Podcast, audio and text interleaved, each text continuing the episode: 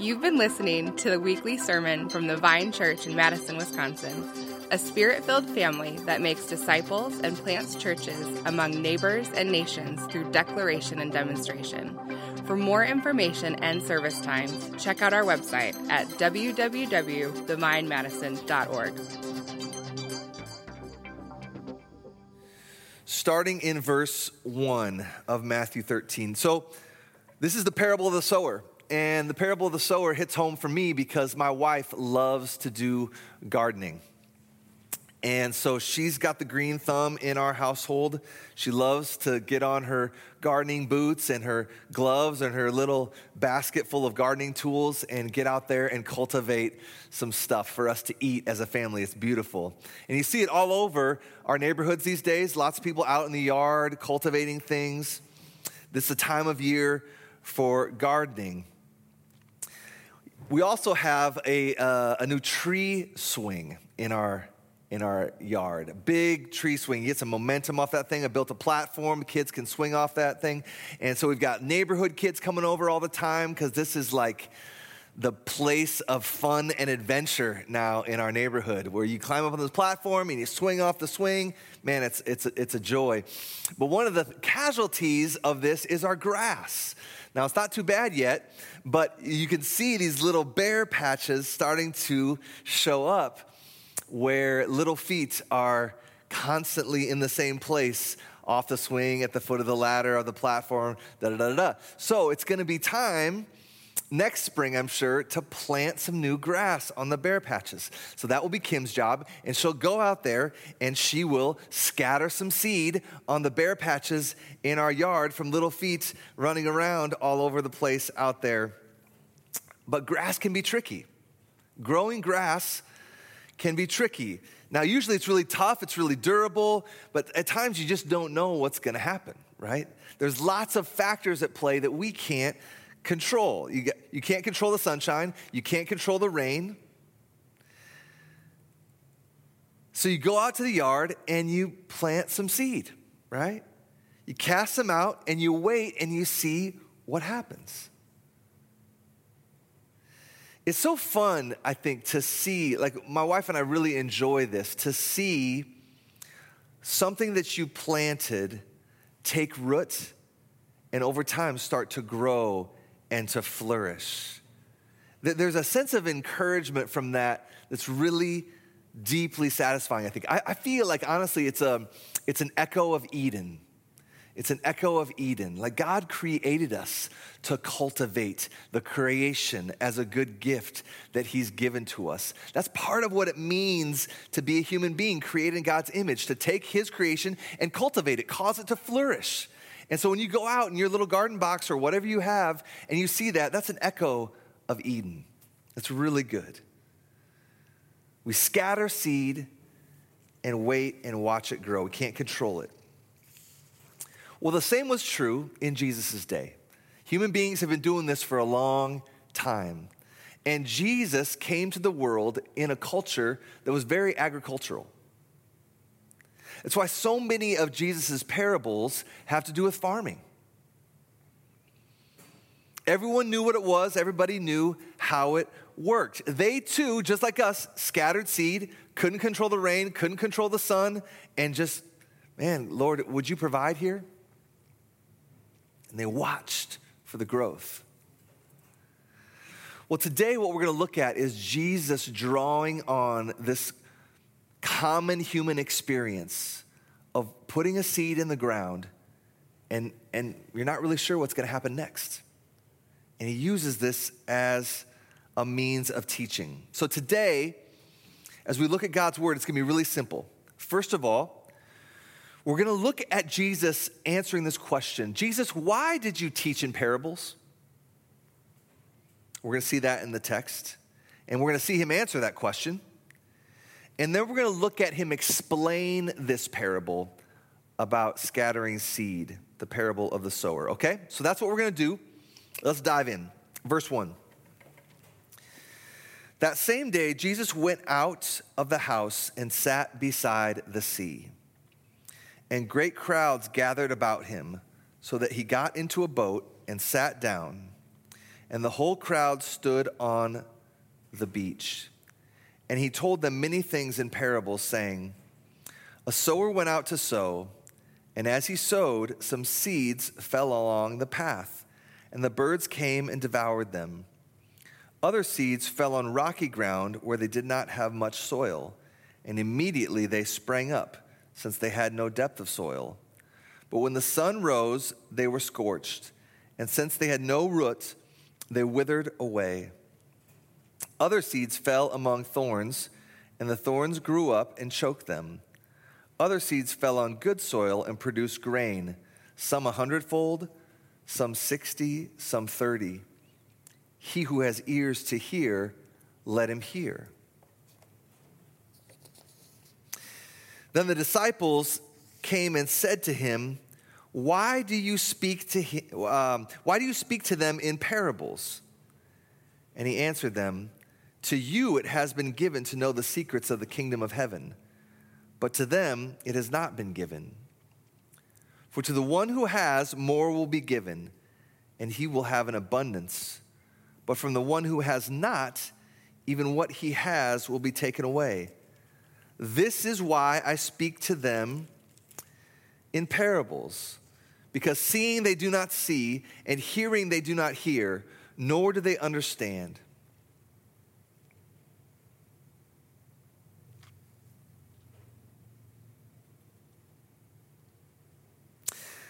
So, this sounds a little bit confusing, does it not?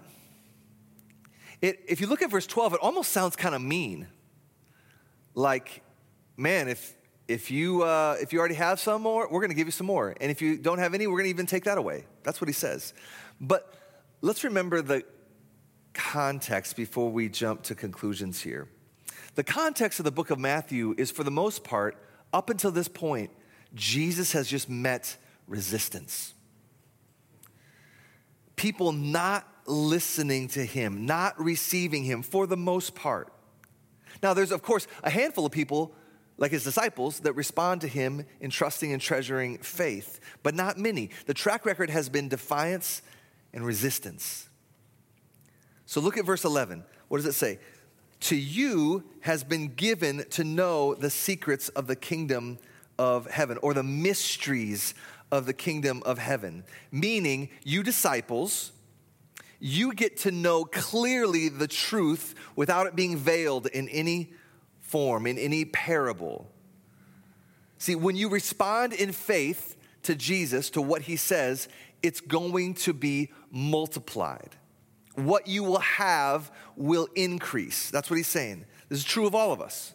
The grass is green where you water it. But the opposite is also true. If you have Jesus in your midst, and you have this, this access to Jesus, but you refuse to listen by not watering what's been given to you, this, this grass in faith, if you can understand the metaphor, that grass is gonna die and it's gonna be taken away. Jesus is just saying that the parables are a form of judgment. Resistance and lack of faith will not be rewarded. Look at verse 12. Jesus says, He will take Himself away f- from them. Even what He has will be taken away. So, in this sense, they had Jesus' audience, they had Him, but Jesus is not going to play games with people. If they resist and resist and resist, He will remove Himself from them. He explains this more clearly in verse 13. Look at verse 13. This is why I speak to them in parables, he says. Because seeing they do not see, and hearing they do not hear, nor do they understand. So he just tells them straight up this is why I speak to them in parables. Seeing they do not see. Like they see my physical body, but they don't see what I truly am. Like they hear words, it passes through their ear canal and hits their eardrum and connects to the nervous system and, and their brain, but they don't hear in such a way as to repent and believe. They hear, but they refuse to hear. This is why I speak to them in parables, because seeing they do not see, and hearing they do not hear, nor do they understand. It's kind of like in our home, uh, when we gather at the table for a meal, it's a known kind of custom tradition rule that we don't come to the table with our devices and our earbuds in, okay? That makes sense, right? And why, why do we do that? Because it, it, it causes a barrier to true community when someone's not dialed in completely, when they're distracted, when they have other priorities like my music or a podcast or YouTube or whatever, that's a higher priority. I communicate that when I come to the table with my earbuds in. And that's what Jesus is kind of talking about here. It's like if you try to talk to someone and they keep their earbuds in on their phone, it's like you can kind of hear, but it would be muffled, it would be distracted. And if you ask them to, hey, would you, would you take those out so that we can actually connect? and they just refused and refused, at a certain point, you would be like, well, this isn't really fruitful. This isn't really going anywhere.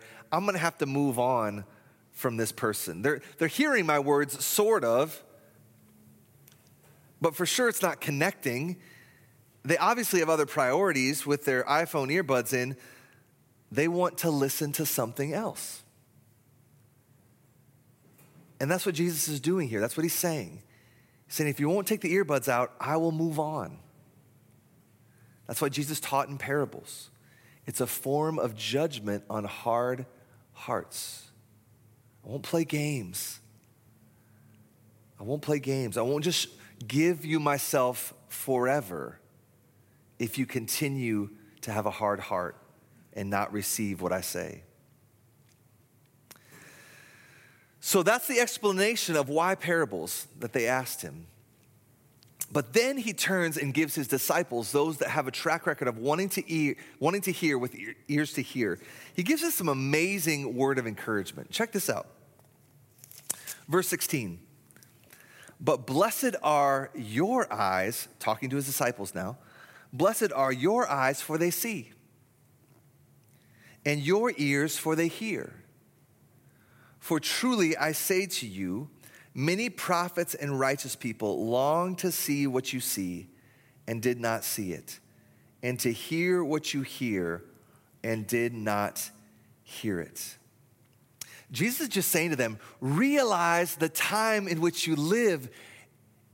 Be awakened to the blessing that it is. What he's saying here is this for centuries, centuries upon centuries, God's people longed to have what they had. For centuries, God, God's people at times felt like sheep without a shepherd. They wandered in the wilderness. They suffered under kings that were wicked and failed shepherds. They waited 400 years in slavery. They waited 400 years between Malachi, the last prophet, and when there was the ultimate prophet came it was another 400 years from Malachi to Matthew. Centuries of longing and longing. And Jesus says to his disciples, what they longed for and longed for so deeply is what you have. Me, the Messiah, has come. He's saying, embrace the blessing that you have. Look at verse 17. For truly I say to you, many prophets and righteous people long to see what you see and did not see it, and to hear what you hear and did not hear it. So, how much more should you listen with ears to hear? I think there's an application for us here in the same way, us today. We live 2,000 years on the other side of the cross and the empty tomb and the giving of the Holy Spirit. We don't have the physical presence of Jesus like the first disciples did, like we read about in our text for today. But Jesus himself said, We have what is even better the presence of the Holy Spirit alive in us. Like, what a privilege that we can have such clear words from God right here and from his spirit alive in us, evidenced by the fruit of the spirit. Like, this has not always been the case for God's people. So, praise God for the time and space we live in. Be thankful for the time and space we live in, just like the disciples were called to be thankful. Like, we live in a different, completely different time, of course, but I think we could say a similar thing for ourselves. How much more should we listen with ears to hear? We have God's word, we have the Holy Spirit. Another angle on, on this kind of thankfulness would be the fact that we have a Bible in our own hands and in our own language. For centuries, God's people didn't have a Bible in their hands, didn't have a Bible in their own language. People bled and died so that we could have a Bible translated in our own language. Like we talk about having a quiet time, meaning prioritizing reading your Bible, meditating on it, memorizing it. Like millions of Christians throughout the past 2,000 years never had that opportunity to get up in the morning and read their, kick their day off by reading their own Bible in their own language. I think Jesus would say to us too, Blessed are you that you have a Bible in your own language. Like the disciples, we too are unique. We have in our hands what millions of people would have killed to have throughout church history. A few centuries after the printing press, I got numerous Bibles on my shelf. Man, something to be thankful for. Let me give you one more. We live in the day and age of the internet, just like the past 25 years. With all of its dangers and vices, it gives a blessing that's unique unprecedented sharing of information.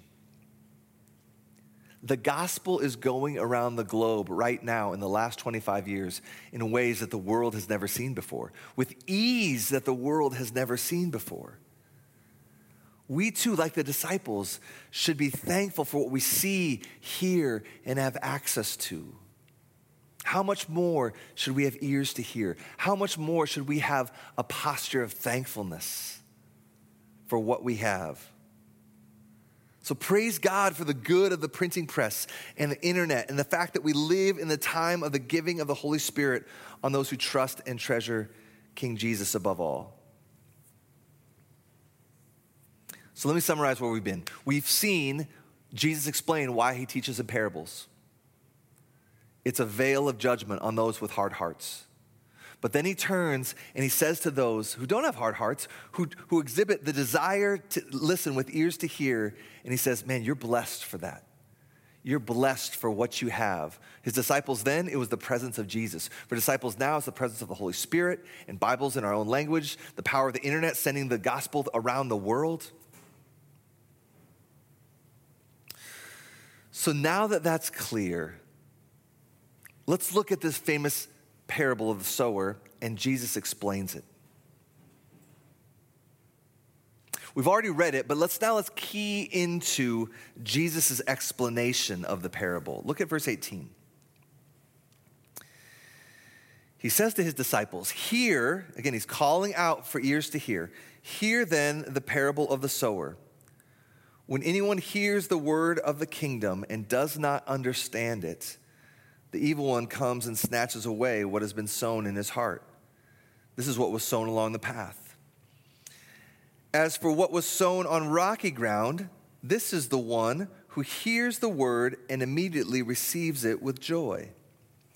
Yet while he has no root in himself, but endures for a while, and when tribulation or persecution rises on account of the world, immediately he falls away.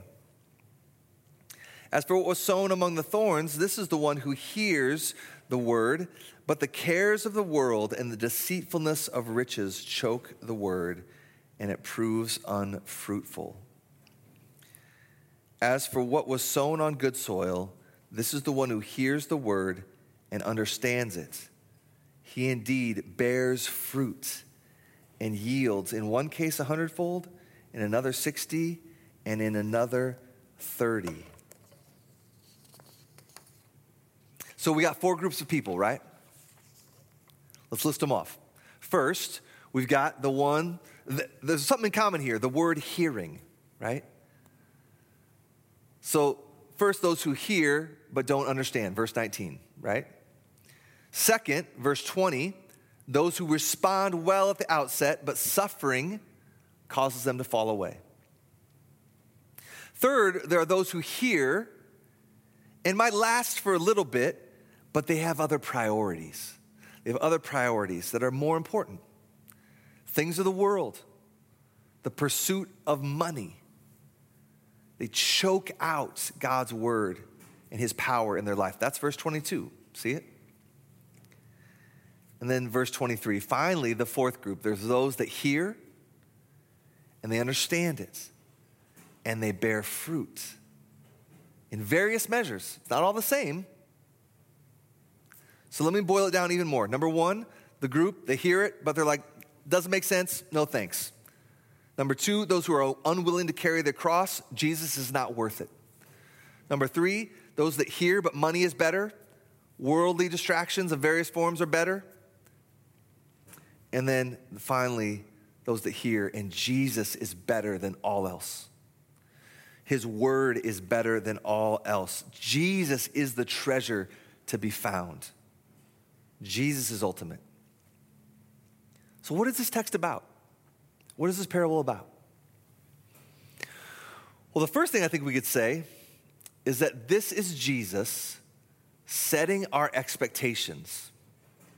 Jesus is managing our expectations. In what sense? Well, what do we, what do we know about Jesus' will for his disciples? His will for his disciples, as we're going to see in chapter 28, is that we would go and make more disciples. Go and make disciples, baptizing them, teaching them, teaching them to obey all that I've commanded you. So go, it's just another way of saying scatter the seed, Jesus says. But Jesus wants our expectations to be clear that there's lots of different responses to you when you go and make disciples.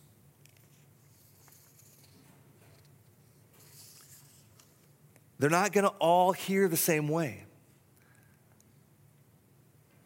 So, this is a lesson for me as I think about planting the Vine Church. When we came here 10 years ago, the expectation was that we would sow the seed and it would all be number four kind of soil. Now, I didn't, I didn't know that I had that expectation, but you come with just this mindset of like, well, we'll put in the work and then we will see success. You expect, expect success. And I should have spent more time reading the parable of the sower.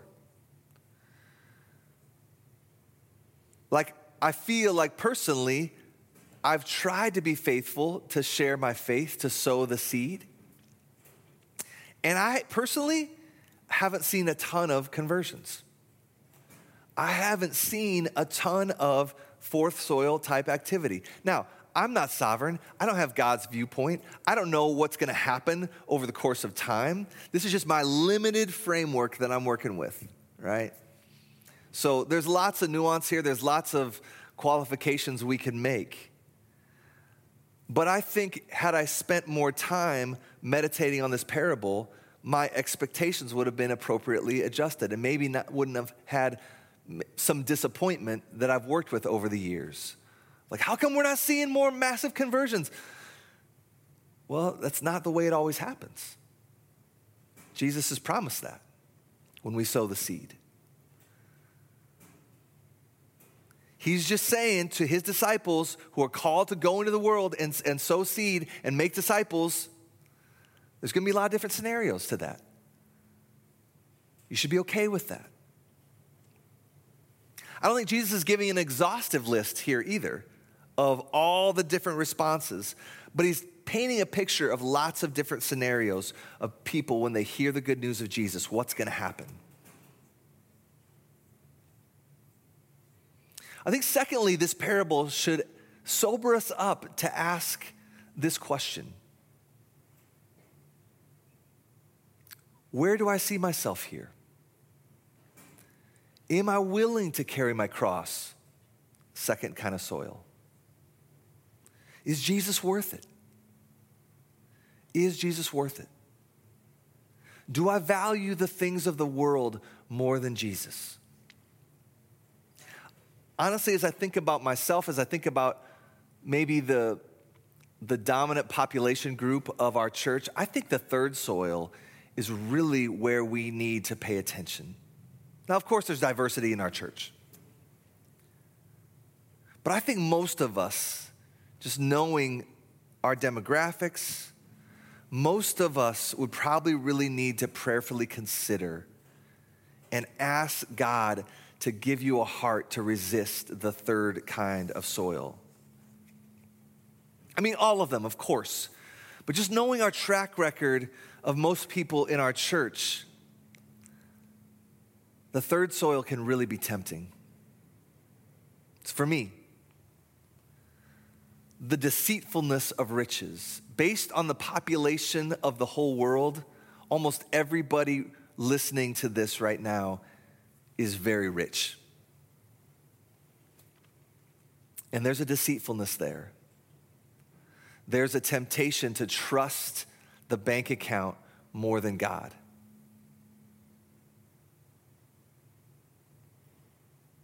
So we need to ask ourselves, not as a condemnation, but just a, a, sobering asking, like, Lord, I believe, help my unbelief. Lord, I believe, I don't want to trust in riches. Would you help me, Lord? I confess that to you, submit myself to you.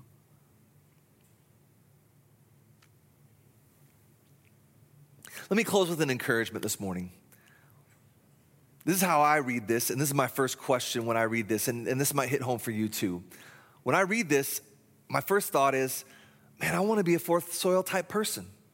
I want to be a fourth soil type person. How can I know, God, that I'm going to be a fourth soil type person, that I am a fourth soil type person? Well, Jesus says, you'll know by what? There'll be some evidence. Verse 23 As for what was sown on good soil, this is the one who hears the word and understands it. He indeed bears fruit. He indeed bears fruit. Well, Jesus, how do I know if I've borne enough fruit? I think that's the wrong question. I want to, uh, that's what I always do. It's like, well, I want to make sure I can manage it and control it. And if I can just see, like, I've met the standard and there's this much fruit, and then I can go, okay, yes, I've accomplished it or I haven't. That's not the point. That's the wrong question. The better question is this not the amount of fruit. Jesus seems to say here that there's a diversity of amounts. And that's okay 30, 60, 100 fold. The question's not the amount of fruits. The question is your relationship to the farmer. The question is not the amount of fruit, the question is the, your relationship to the farmer. What is your relationship to the one who actually brings about fruit in your life? Like when you go scatter seed, can you force that fruit out of the ground? If you have a vineyard, can you make through sheer efforts, grapes come. You can't control that. You can't manufacture it, but you can put yourself in the right environment. So Jesus has a promise for us. This is why I say, not the amount of fruit, but your relationship to the farmer. John 15 is so clear. If you abide in me, you will bear fruit. Let me just read it for you. You don't need to turn there. Let me just read it for you. I am the true vine, and my Father is the vine dresser. Every branch in me that does not bear fruit, he takes away. And every branch that does bear fruit, he prunes that it may bear more fruit. Already you are clean because of the word that I've spoken to you. Here it is Abide in me, and I in you. As a branch cannot bear fruit by itself, you can't force it, you can't manufacture it unless it abides in the vine. Neither can you unless you abide in me. I'm the vine, you are the branches. Whoever abides in me and I in him, he it is that bears much fruit. For apart from me, you can do nothing. If anyone does not abide in me, he's thrown away like a, like a branch and withers, and the branches are gathered, thrown into the fire, and burned. If you abide in me and my words abide in you, ask whatever you wish, and it will be done for you. By this my Father is glorified, that you bear much fruit. Your fruit bearing is about God and his glory. That you bear much fruit, and so prove to be my disciples. So, what's the promise? Whoever abides in me and I in him, he it is that bears much fruit. It's not the amount of fruit, it's your relationship to the farmer. And if you're abiding in, relating to, connected to Jesus, he says you will bear fruit. So don't focus on the fruit, focus on Jesus. That's the point. Don't focus on the fruit, focus on Jesus and that He will take care of your fruit. Don't look at the fruit, look at Jesus. And by the power of His Holy Spirit given to you as you look at Him over and over again through the acts of history as recorded in God's Word, the cross and the empty tomb, and the giving of the Holy Spirit poured out on all those who trust and treasure King Jesus. That's going to produce fruit in your life. A thousand looks at Christ on the cross for every one look at yourself. Keep abiding in, keep remaining in, staying connected to. And I just want to commend to us you do this by reading God's word. Matthew 4 4. Man shall not live by bread alone, but every word that comes from the mouth of God. That's what Jesus said. We just read it. If you remain in me, Jesus said, and my words remain in you, my words, God's word, the Bible, if you remain in me and my words remain in you, ask whatever you wish, it'll be given to you. John 15, 7. The word of Christ, let the word of Christ dwell richly in you. That's what Paul said. So if you want to bear fruit, you have to be abiding in Christ. How do you know how to abide in Christ? How do you know Christ? You know it through what he's revealed about himself in his word. Soak in God's word. Saturate your mind in God's word. You want to be the kind of person, if you prick them, they bleed Bible, right? And then what happens? As you do that prayerfully, submitted to him, not arrogantly, but, but Lord, I, I submit to you as I read your word, I say, Lord, my life is open before you because uh, I know apart from you I can do nothing. I open myself to you. I'm ready to hear with ears to hear. I want to abide in you. And then what happens? The promise is you will bear fruit. You will be that fourth soil kind of person. Don't focus on the amount. We're not into selfish ambition and envy and comparison. That's not the point. The point is, God's going to produce the fruit in you to His glory, not your own. And you will have joy as a participant in it for the sake of God's glory. So I just want to commend Vine Church, Vine family, that we make this the trajectory of our lives together that we're going to abide in Christ, focus on Christ, who He is, what He's done, what He has promised. We're going to soak in that word, prayerfully do so, and then we're going to see the four soil start to come over time among us, and it will be beautiful, and it will make this church a city on a hill. Amen. Let's pray. Father, we, uh, we need your help we believe, help our unbelief, Lord. Would you make us, we ask for it again, that you would make us as a church collectively united, loving each other, a fourth soil kind of church, a fourth soil kind of group of people. Lord, we want to bear fruit, like you said in John 15, for your glory, not our own. So, Lord, rid us of selfish ambition and envy and produce in us the fruit of your spirit. May there be more love. May there be more joy, patience, gentleness, self control, and all the fruits of the Spirit. May that be who we are. May the power of your Spirit flow through us, not the power of the flesh, the power of your Spirit flow through us for your glory and our joy. And we pray this in Jesus' name. Amen. Amen.